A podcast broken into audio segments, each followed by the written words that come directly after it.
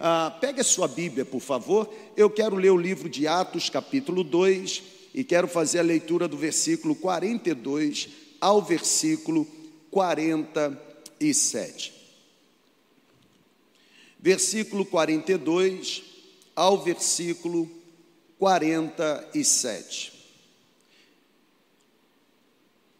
Eu ontem eu fui rever a celebração do primeiro domingo de 2020. Primeiro culto que, de alguma forma, eu liderei enquanto pastor na segunda igreja, foi realizado no outro prédio. Na verdade, ano passado nós só conseguimos realizar um domingo no outro prédio. Nos outros domingos já voltamos para cá. E, e foi interessante, porque a pergunta que eu fiz é: que tipo de igreja gostaríamos de ser? E hoje pela manhã Deus me deu uma palavra pensando nessa perspectiva de profundidade, se nós devemos ser uma igreja terapêutica ou se nós devemos ser uma igreja patogênica. Essa expressão, embora já seja usada por mim há algum tempo, eu nunca me utilizei dela para preparar alguma ministração. Essa expressão surgiu na minha vida por ocasião de uma produção acadêmica, enquanto precisava realizar ou escrever um artigo para cumprir as obrigações de uma disciplina, de um curso. E isso ficou na minha mente, pensando sobre o ano de 2021, profundidade.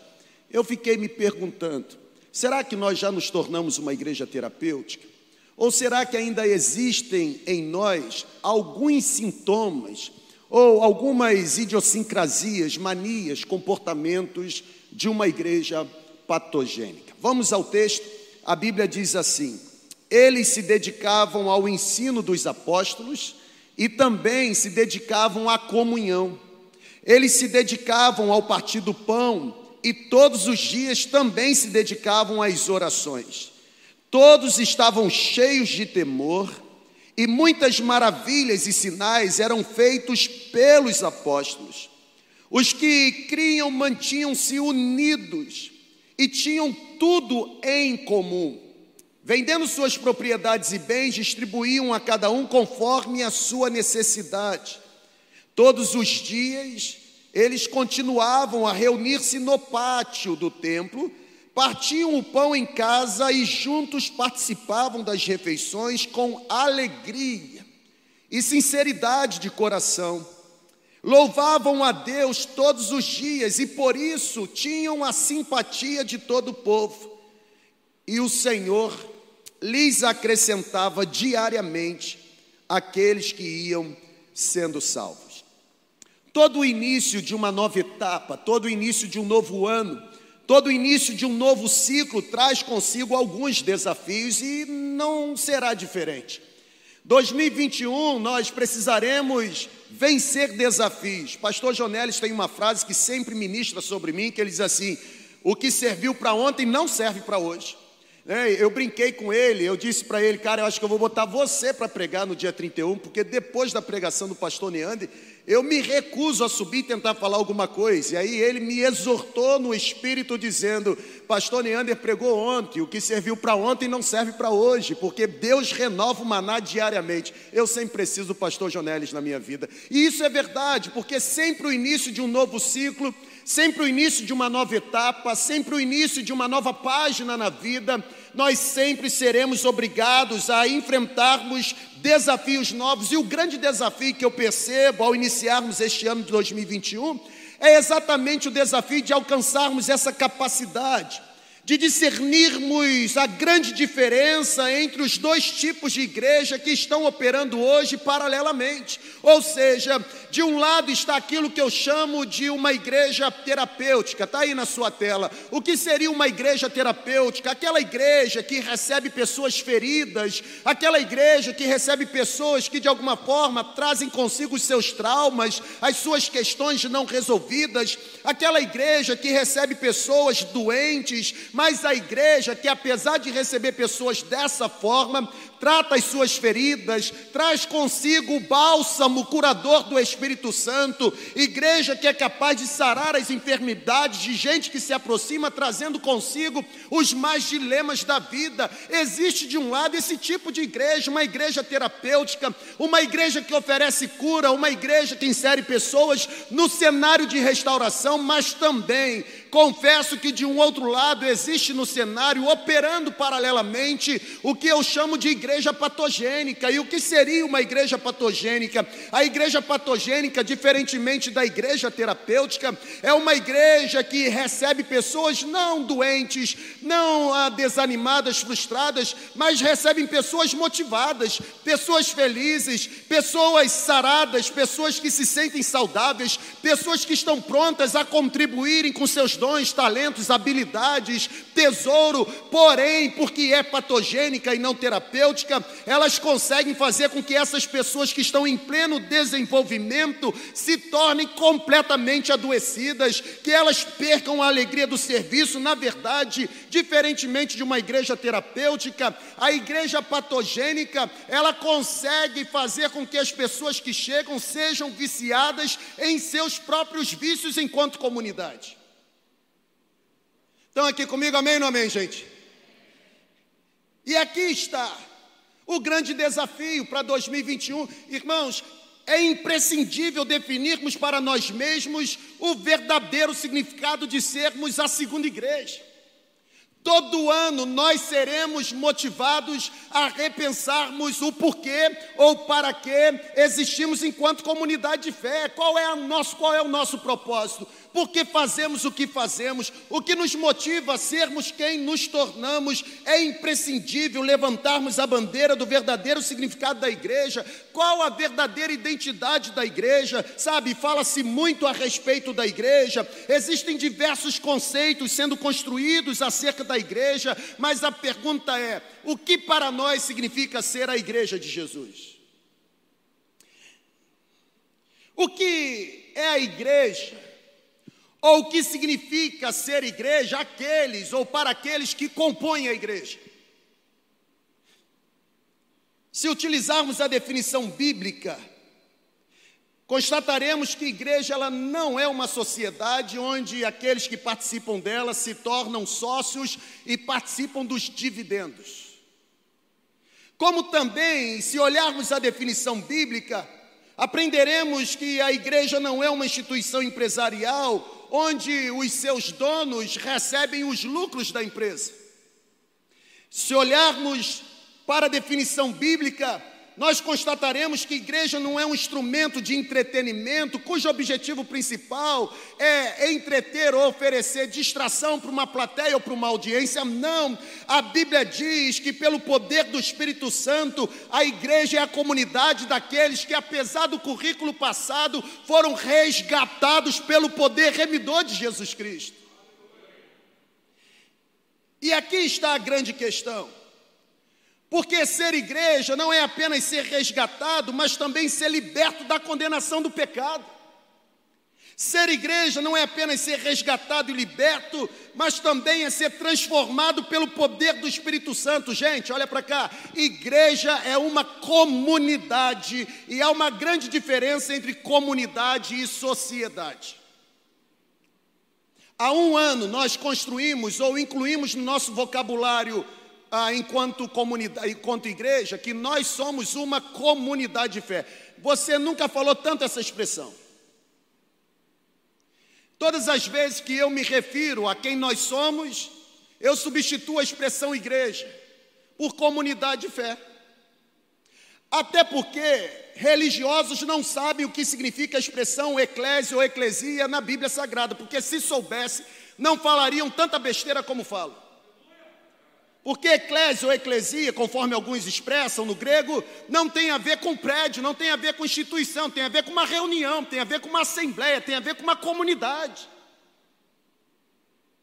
Quando Jesus diz eu edificarei a minha igreja, Jesus não está apontando para um CEP, para um local definido, Jesus está apontando para um movimento que teria início, a descida do Espírito Santo, batizando o povo com poder e presença. Sabe, gente, Me parece que precisamos re reavaliar no início desse ano. Como será 2021? Marcado por curas? Ou marcado por transmissão de doença? Eu fico impressionado como os que têm mau, mau testemunho conseguem disseminar o mau testemunho mais rapidamente do que a gente pode influenciar positivamente. E se é o ano da profundidade, escute a voz do seu pastor. Se é que você quer ser segunda igreja.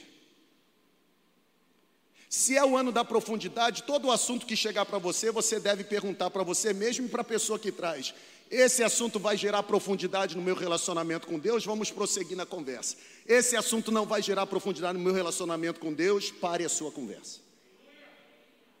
Porque senão, em vez de sermos uma igreja terapêutica, seremos uma igreja patogênica.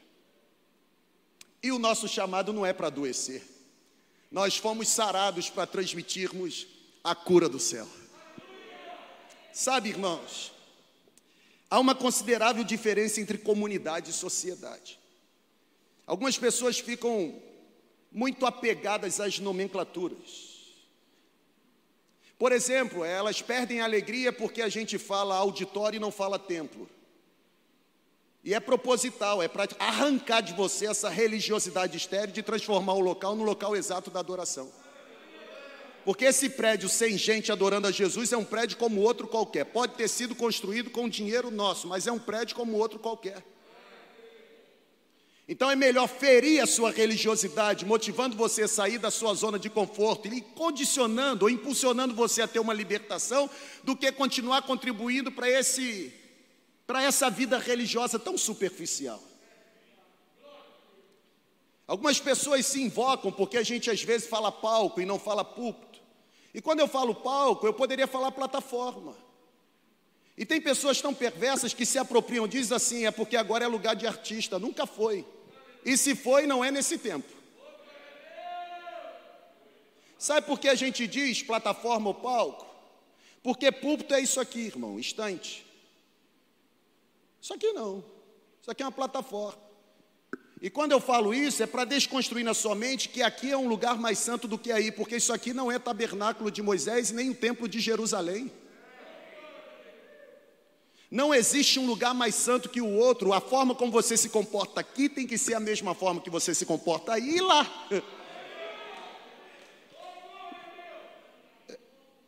Estamos começando bem o ano.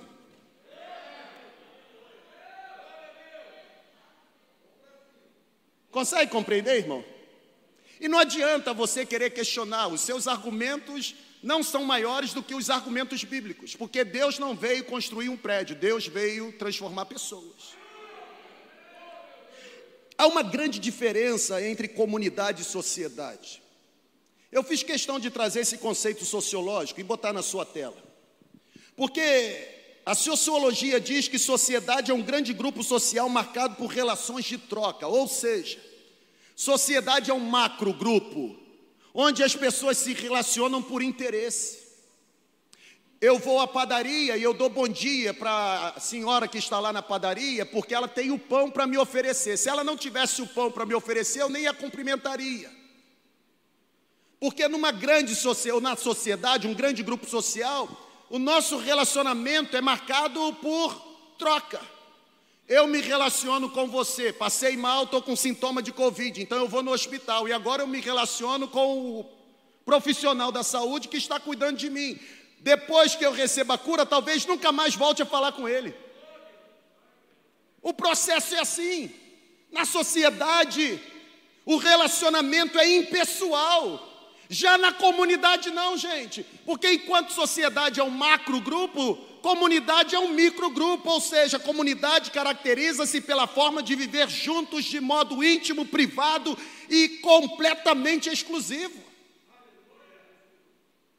A comunidade está inserida na sociedade, só que o relacionamento na comunidade é mais íntimo do ponto de vista sociológico. Comunidade é um conjunto de pessoas com interesses mútuos. Comunidade significa pessoas que vivem no mesmo local, pessoas que se organizam dentro de um mesmo padrão de normas. Na sociedade, não. Embora na sociedade tenha a presença de outras pessoas, torna-se impossível obter conhecimento ou desenvolver relacionamento profundo com todas elas.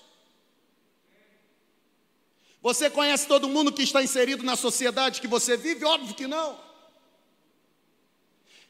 Comunidade é diferente. Na comunidade existe interação. Na comunidade, a interação se dá num grupo de pessoas que possuem um elevado grau de intimidade, pessoas que têm proximidade umas com as outras. O dia que um dos nossos pastores chega para trabalhar no nosso prédio, eu já consigo perceber se está entristecido, se está alegre, motivado ou desanimado. E eu já pergunto logo. Tem alguns que acham que são espertos e dizem assim: não, não tem nada não. Eu digo para eles: que tem, tem. Se você não quiser falar, problema é seu. Mas que tem, tem. Eu te conheço. Agora é óbvio, eu só vou participar da sua vida se você me convidar a sentar no, no, no sofá do seu coração. Eu estou para te ajudar. Ah, minha esposa me azucrinou a noite toda. Ok, fica com seu problema, não tem como resolver. Estão entendendo a diferença entre sociedade e comunidade? Estão percebendo por que nós nos referimos a nós mesmos como comunidade de fé? Sabe, gente, em uma comunidade, as normas de convivência, os princípios de conduta estão interligados à tradição, à sua confissão, ao seu consenso e respeito. Sociedade é totalmente diferente. Na sociedade não há estabelecimento de relações pessoais, na maioria das vezes. Na sociedade não há tamanha preocupação com outro indivíduo, tanto é que, embora tenha muita gente envolvida na sociedade que nós estamos, poucas pessoas se comprometem com a causa do outro. Viver em comunidade é terapêutico.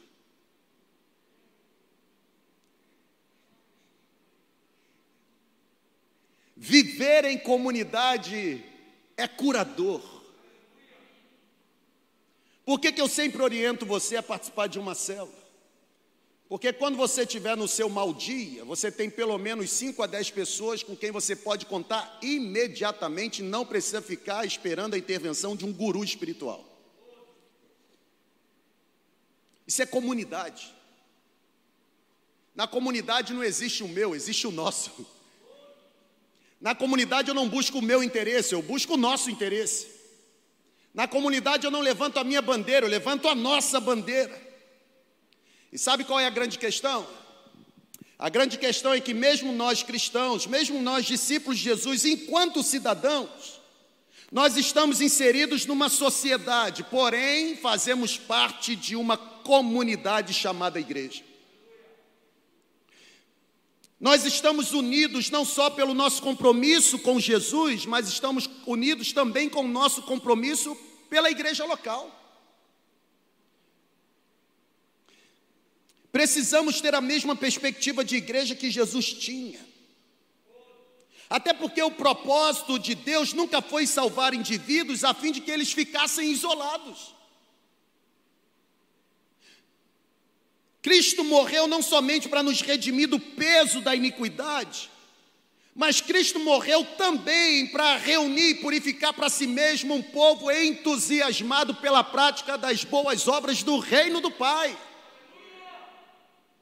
Quando eu leio o que Lucas está escrevendo aqui em Atos, capítulo 2, do 42 ao 47, eu vejo claramente características próprias de uma igreja enquanto comunidade terapêutica.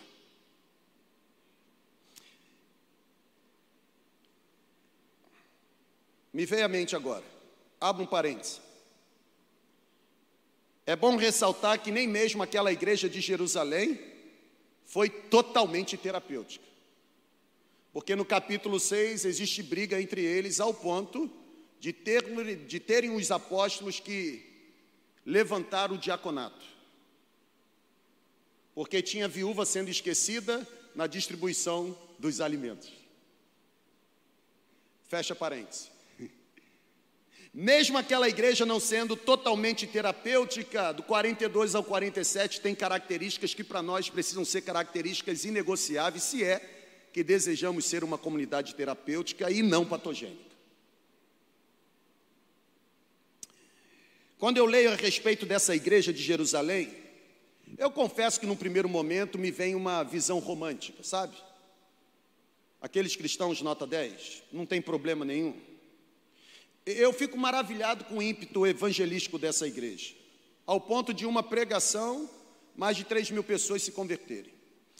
Eu confesso você que o impacto transformador dessa igreja é impressionante. Eu falo com admiração. A gente está na leitura de Atos dos Apóstolos, e ontem foi Atos capítulo 2, e foi exatamente o texto que o Espírito me pegou. Eu escrevi alguma coisa ontem, eu me superei ontem, eu consegui arrazoar ontem. E foi aqui que o Espírito me pegou, porque ele me fez lembrar: 2021 você vai conduzir o povo no poder do meu Espírito para se tornar uma comunidade terapêutica, ou você vai permitir que alguns transformem essa comunidade numa comunidade patogênica.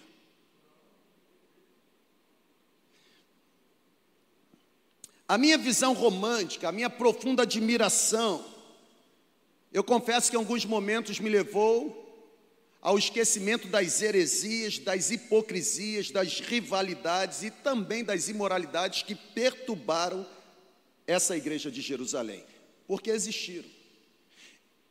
E essas coisas ruins continuam perturbando a igreja de hoje. Eu sou de Paulo, eu sou de Apolo, mas ninguém se torna de Jesus. Alguma coisa a gente precisa aprender e algo se torna evidente. Com todos os defeitos que essa igreja de Jerusalém possuía, eu queria que você vibrasse, porque foi uma igreja profundamente, está o tema, profundidade. Foi uma igreja profundamente renovada pelo Espírito Santo.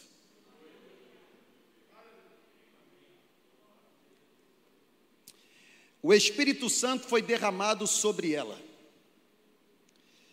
E a diferença dela não residia na estrutura que possuía, muito menos na habilidade das pessoas que nela congregavam, ou na esperteza dos líderes que ela possuía. A grande diferença, o que tornou a igreja de Jerusalém uma igreja espetacular, impressionante, não foi outra coisa senão a evidência da presença e do poder do Espírito Santo. Eu quero destacar três características e depois terminar para você almoçar. Primeiro lugar, olhando para o texto, uma igreja terapêutica é uma igreja que possui um ensinamento apostólico. A Bíblia diz que todos os dias eles se dedicavam ao ensino dos apóstolos. Existia um ensinamento apostólico. Esta primeira característica é surpreendente, e eu confesso a você que não muitas congregações têm esta característica em conta hoje. A igreja terapêutica é uma igreja viva, e uma igreja viva é uma igreja que sempre está aprendendo que estuda, é uma comunidade que aproveita todas as oportunidades para aperfeiçoamento, uma igreja terapêutica, uma igreja viva, uma igreja que tem ensinamento apostólico, é uma igreja que não apenas enxerga a letra, mas consegue absorver com profundidade a revelação que existe por trás da letra.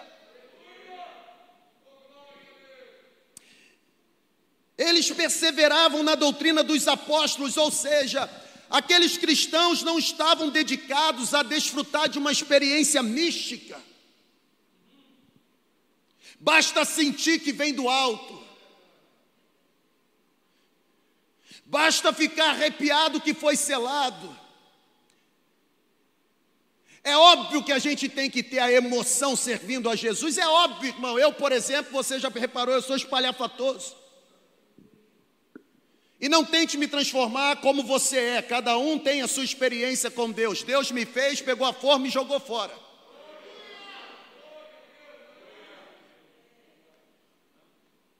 Mas não é o fato de eu levantar as mãos e deixar a lágrima rolar que significa que está havendo profundidade. Porque Jesus condenou a hipocrisia dos fariseus, inclusive assemelhando os fariseus a sepulcros caiados, impressionantes por fora, mas completamente podres por dentro não é a expressão externa, é a dedicação interna, irmão. O que fazemos externamente pode aparecer legal na filmagem, impressionar quem está em casa através da transmissão, mas não muda a realidade espiritual. O que provoca aplauso no céu não é o que eu aparento ser externamente, mas é quem eu me tornei internamente. Eles perseveravam na doutrina dos apóstolos eles não estavam dedicados a apenas a desfrutar de uma experiência mística, de uma vazão de emoção. O cristianismo daquela igreja não era um cristianismo marcado por um emocionalismo. Na verdade, quando diz que eles se dedicavam à doutrina dos apóstolos, significa dizer que aqueles cristãos não arrazoavam sobre aquilo que eles pensavam acerca da Escritura. Porque tem muito crente, principalmente os mais velhos de igreja, que tem mania de querer explicar a Bíblia de uma forma como a Bíblia jamais poderá ser explicada. Usando o texto fora do contexto para dar base às suas conveniências pessoais, isso é heresia. Texto sem contexto é pretexto e tem que acabar no sexto, não serve. A Bíblia não pode ser interpretada da forma como você deseja, para satisfazer o seu ego e a sua vaidade. A Bíblia só pode ser entendida por baixo da iluminação do Espírito Santo. O que aqueles discípulos queriam era aprender tudo o que fosse possível e de uma forma bíblica. É por isso que quando alguém vem falar alguma coisa, eu pergunto: que você está questionando é puramente bíblico ou é meramente cultural? Quando você encontrar a resposta, volta para conversar comigo. Porque se for cultural, nem volte. Porque que é cultural pode desagradar você, mas não compromete a essência bíblica. Está me dando até fome esse sermão.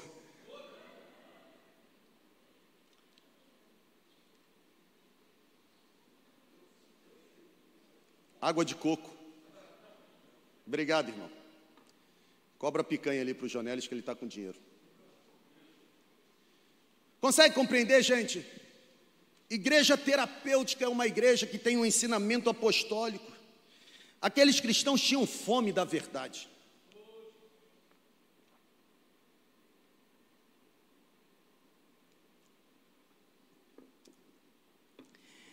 Eles tinham fome da verdade. Era mais do que ouvir Pedro falar. Era conhecer a pessoa de quem Pedro se referia. Nós temos um amigo, Henrique, que ele diz que Jesus é a verdade e a verdade é Jesus. O dia que Jesus não for a verdade, ou para alguns a verdade não estiver em Jesus, a gente fica com Jesus, porque Jesus é concreto e a verdade é abstrata.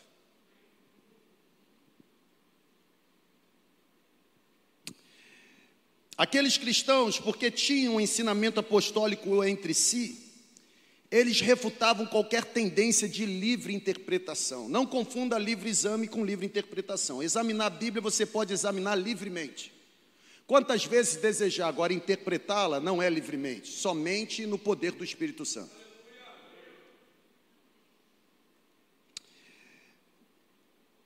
É por isso que, enquanto comunidade de fé,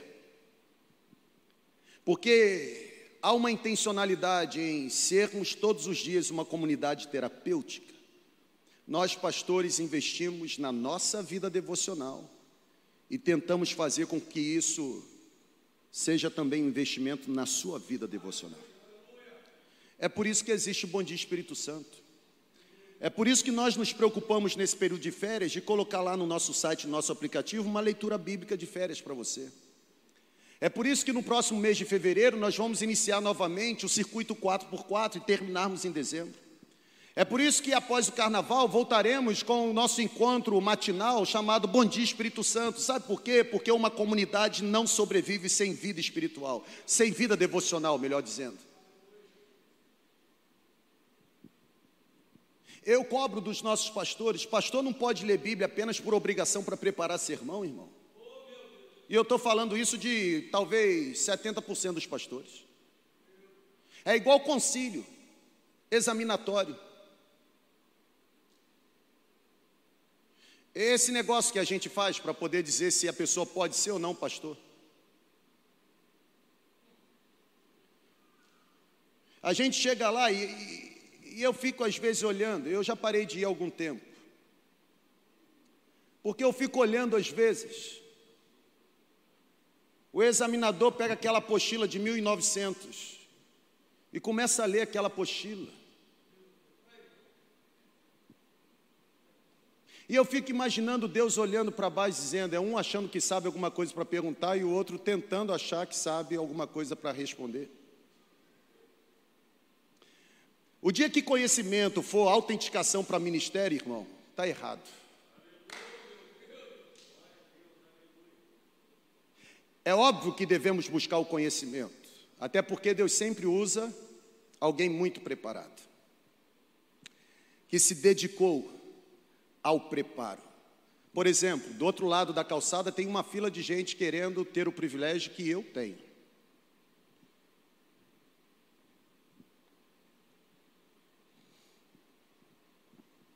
Cuidado, não mude as estações. Você precisa se aperfeiçoar, você precisa se dedicar ao aprendizado, até porque conhecimento é moeda de grande valor hoje. Mas não pense isso que não pense você que isso autentica o seu chamado, porque uma mente cheia de luz pode transmitir luz à mente dos homens, mas se faltar fogo no coração, não transforma os corações. Tem que ter luz na mente, mas não pode se esquecer de fogo no coração. Consegue compreender, gente? Nós precisamos buscar por buscar profundidade. Nós precisamos buscar intimidade, intensidade com o Espírito Santo. Comunidade terapêutica é uma comunidade marcada por ensinamento apostólico. Eles se dedicavam ao ensino dos apóstolos. Não era uma revista escrita por homem, não era por uma cartilha montada por uma igreja local, era o ensino dos apóstolos. Segundo lugar, uma igreja terapêutica não apenas desfruta de um ensino apostólico, mas também desfruta de uma genuína comunhão. Existe ajuda mútua naquela igreja. A Bíblia diz que eles se doavam. A segunda característica de uma igreja terapêutica é o amor, é o cuidado mútuo entre os cristãos. Se a primeira marca é o estudo da Bíblia, a segunda marca é a comunhão. Comunhão encerra a ideia daquilo que temos em comum. Comunhão, quando o adjetivo traz o sentido de generosidade, é justamente a forma como Lucas, nesse texto, está descrevendo os cristãos daquela igreja. Percebam, está aí na sua tela. Os versículos 44, ou o versículo 44 diz: Todos os que criam estavam juntos e tinham tudo em comum. Agora perceba o que diz o versículo 45: vendiam suas propriedades e bens e repartiam com todos, segundo cada um havia de mistério. Ou seja, esses versículos trazem perturbação para muita gente. Na verdade, tem muita gente preferindo saltar esse versículo a fim de evitar o desafio que ele traz. É necessário lembrar que a vida não consiste na abundância dos bens que possuímos. Você pode ser rico e não ser próspero, você pode ser pobre e próspero. Eu posso ter o mesmo tamanho ou a mesma posse que o outro tem e ainda assim não ser tão próspero como o outro é. Exemplo. Pastor Elísio conta essa história: dois fazendeiros, os dois compraram o mesmo metro quadrado de área, encomendaram o mesmo tipo de semente e começaram a lançar no chão a mesma semente.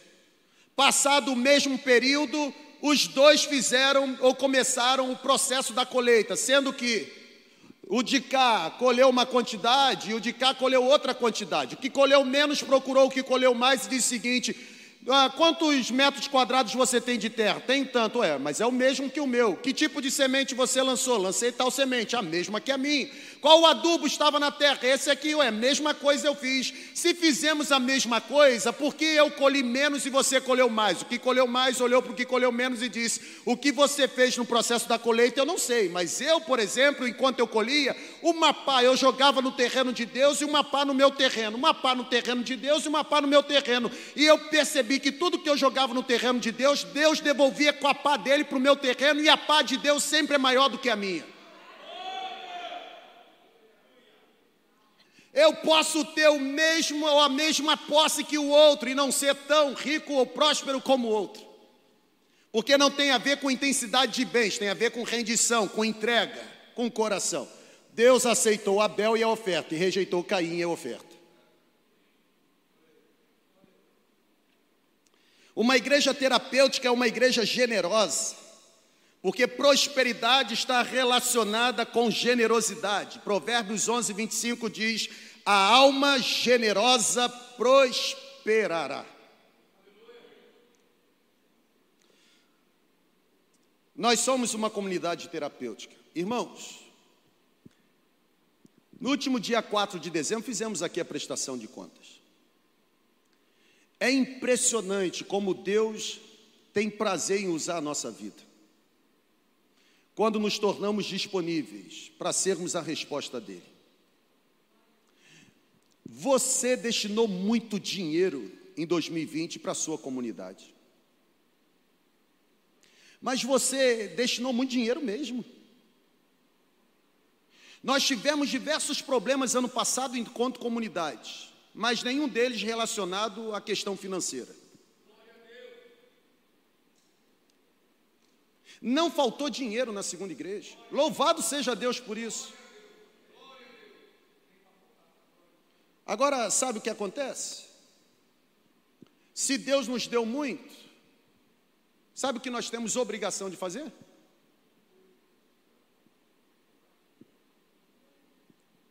Distribuirmos muito. Porque quem retém até o que tem será tirado. E aqui está a grande chave do texto, Marcelo que os pregadores ávidos por dinheiro se utilizam para manipular a mente humana. A carta de Paulo aos Coríntios, capítulo 9, versículo 6. Quem semeia pouco, colhe pouco, e quem semeia muito, colhe muito. Os pastores pegam esse texto, não todos, alguns, os da prosperidade. E eles, de alguma forma, aprisionam o ouvinte, dizendo assim: se você quer semear muito, tem que dar muito. É o texto fora do contexto, porque tem o contexto. Porque o versículo seguinte diz: Porque Ele fará você superabundar em rica generosidade, para que através das suas boas ações, aquele que faz a semente semear ou a semente frutificar, possa abençoar os que estão ao redor. Ou seja, o que Deus me dá, Ele me dá com o propósito que nas minhas mãos se transforme no tamanho exato para suprir a mim mesmo e suprir quem está ao meu redor. Quando eu entendo esse propósito, óbvio, Ele vai me entregar mais, porque Ele não é um Deus de desperdício. Agora, para que continuar entregando para quem retém e não cumpre o propósito para o qual recebeu? É por isso que a alma generosa prospera. No estoque de Deus, irmão, a bênção não acaba, não. Tem gente que fica com medo de abrir a torneira porque vai faltar água. Na caixa d'água do céu não falta água jamais. Pode esvaziar. Pode esvaziar, irmão. É, aqui, ó, eu estou falando, pode, pode distribuir. Não vai faltar. Eu fui moço, sou velho, parece até o meu texto agora, mas assim, nunca vi o justo desamparado e nem a sua descendência? Pode não ter o filé mignon todo dia, mas alguma coisa vai ter para suprir a sua necessidade de fome. Consegue compreender? Uma igreja terapêutica é uma igreja que compartilha. Por último, uma igreja terapêutica, olhando para o texto, é uma igreja que manifesta uma evangelização contínua. O final desse texto, assim, é impressionante. Porque a Bíblia diz, está aí na sua, na sua tela, que todos os dias acrescentava o Senhor à igreja aqueles que se haviam de salvar. Esse A está com acento de crase. Acrescentava a algum lugar ou a alguém. Quem? Os que seriam salvos. Ou seja, o Senhor acrescentava a algum lugar, a comunidade, quem? os que seriam salvos. Significa dizer que duas coisas devem sempre estar juntas. O Senhor acrescentava dia a dia à igreja os que iam sendo salvos.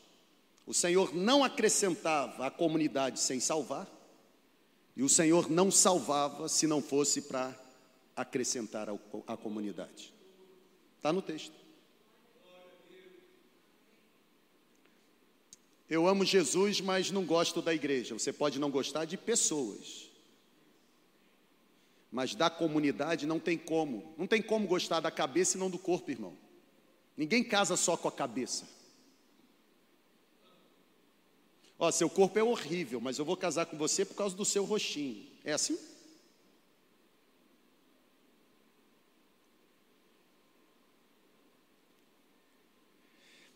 Nós nos tornamos uma igreja online. Mas eu tenho dito para você que estar no ambiente virtual não significa estar apenas assistindo uma celebração. Quem apenas assiste celebração ainda não descobriu o que é a igreja online. Igreja online tem comprometimento, tem envolvimento. É transformar o ambiente virtual num ambiente tão real quanto o presencial no prédio.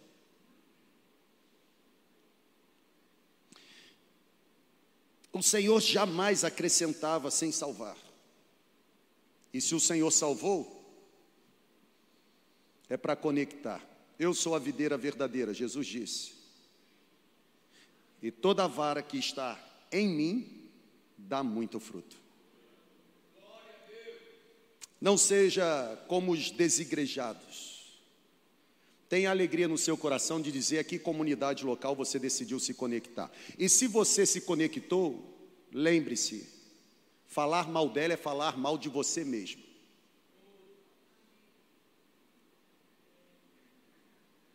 Porque se a sua comunidade é o que é e você ainda está nela, é porque você decidiu ser exatamente o que você descreve como ela é.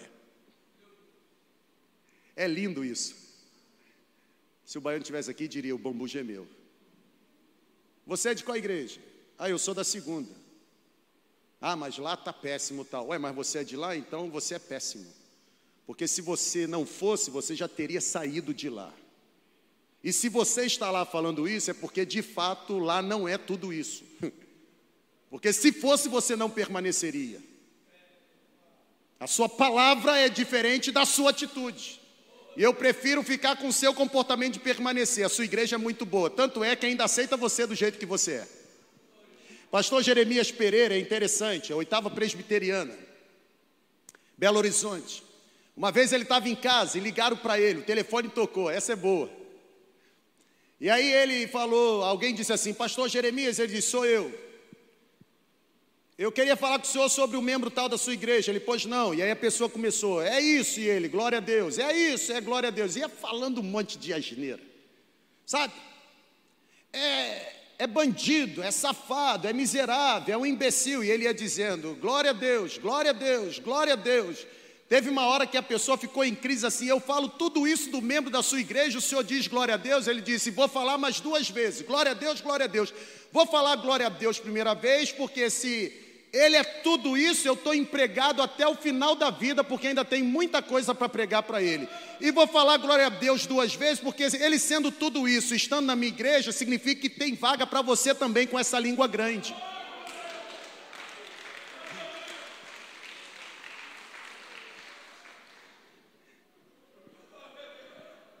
Via de regra, via de regra, a comunidade não é o pejorativo que aqueles que estão nela a descreve.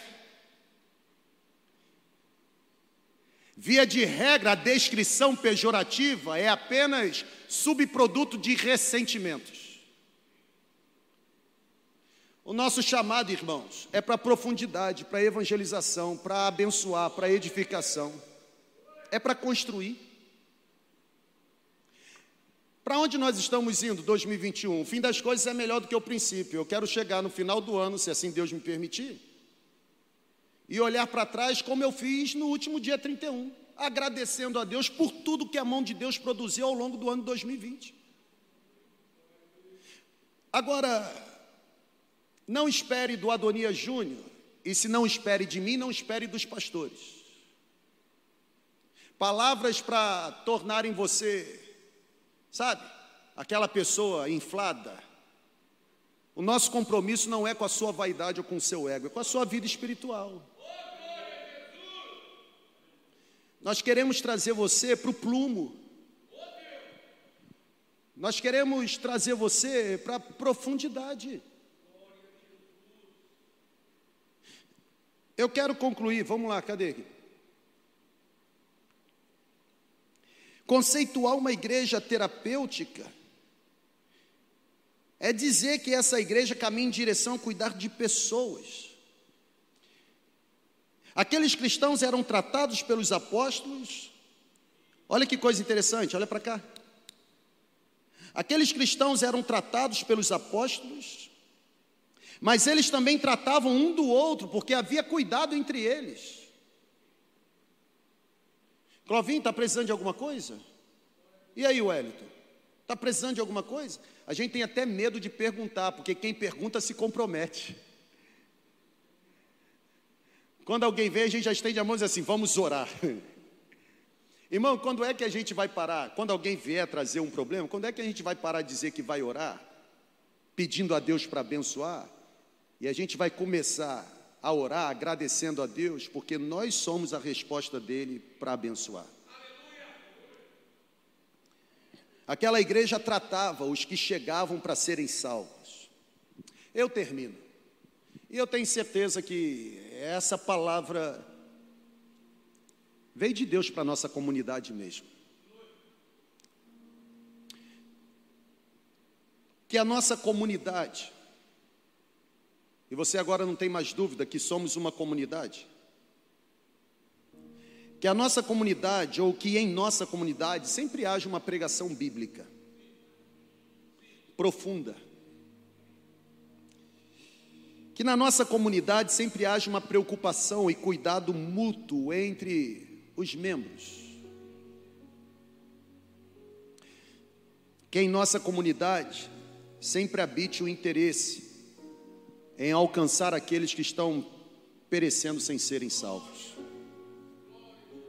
Caso contrário, seremos apenas um grupo patogênico transmitindo os nossos vícios, as nossas manias, os nossos comportamentos, as nossas idiosincrasias, iniciando pessoas em nossas cartilhas, viciando pessoas com os nossos maus costumes.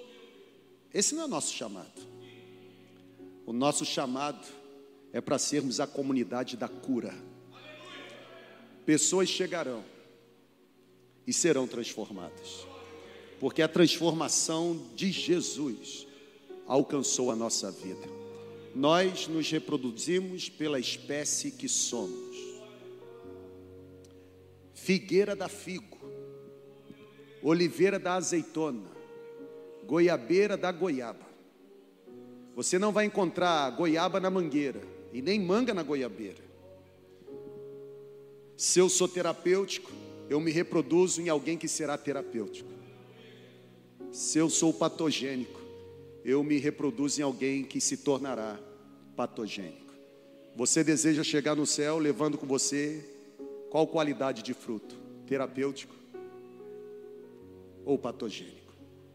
Só existe uma forma de nos tornarmos uma comunidade terapêutica. Só existe uma forma. Sabe qual é? Presença e poder do Espírito Santo.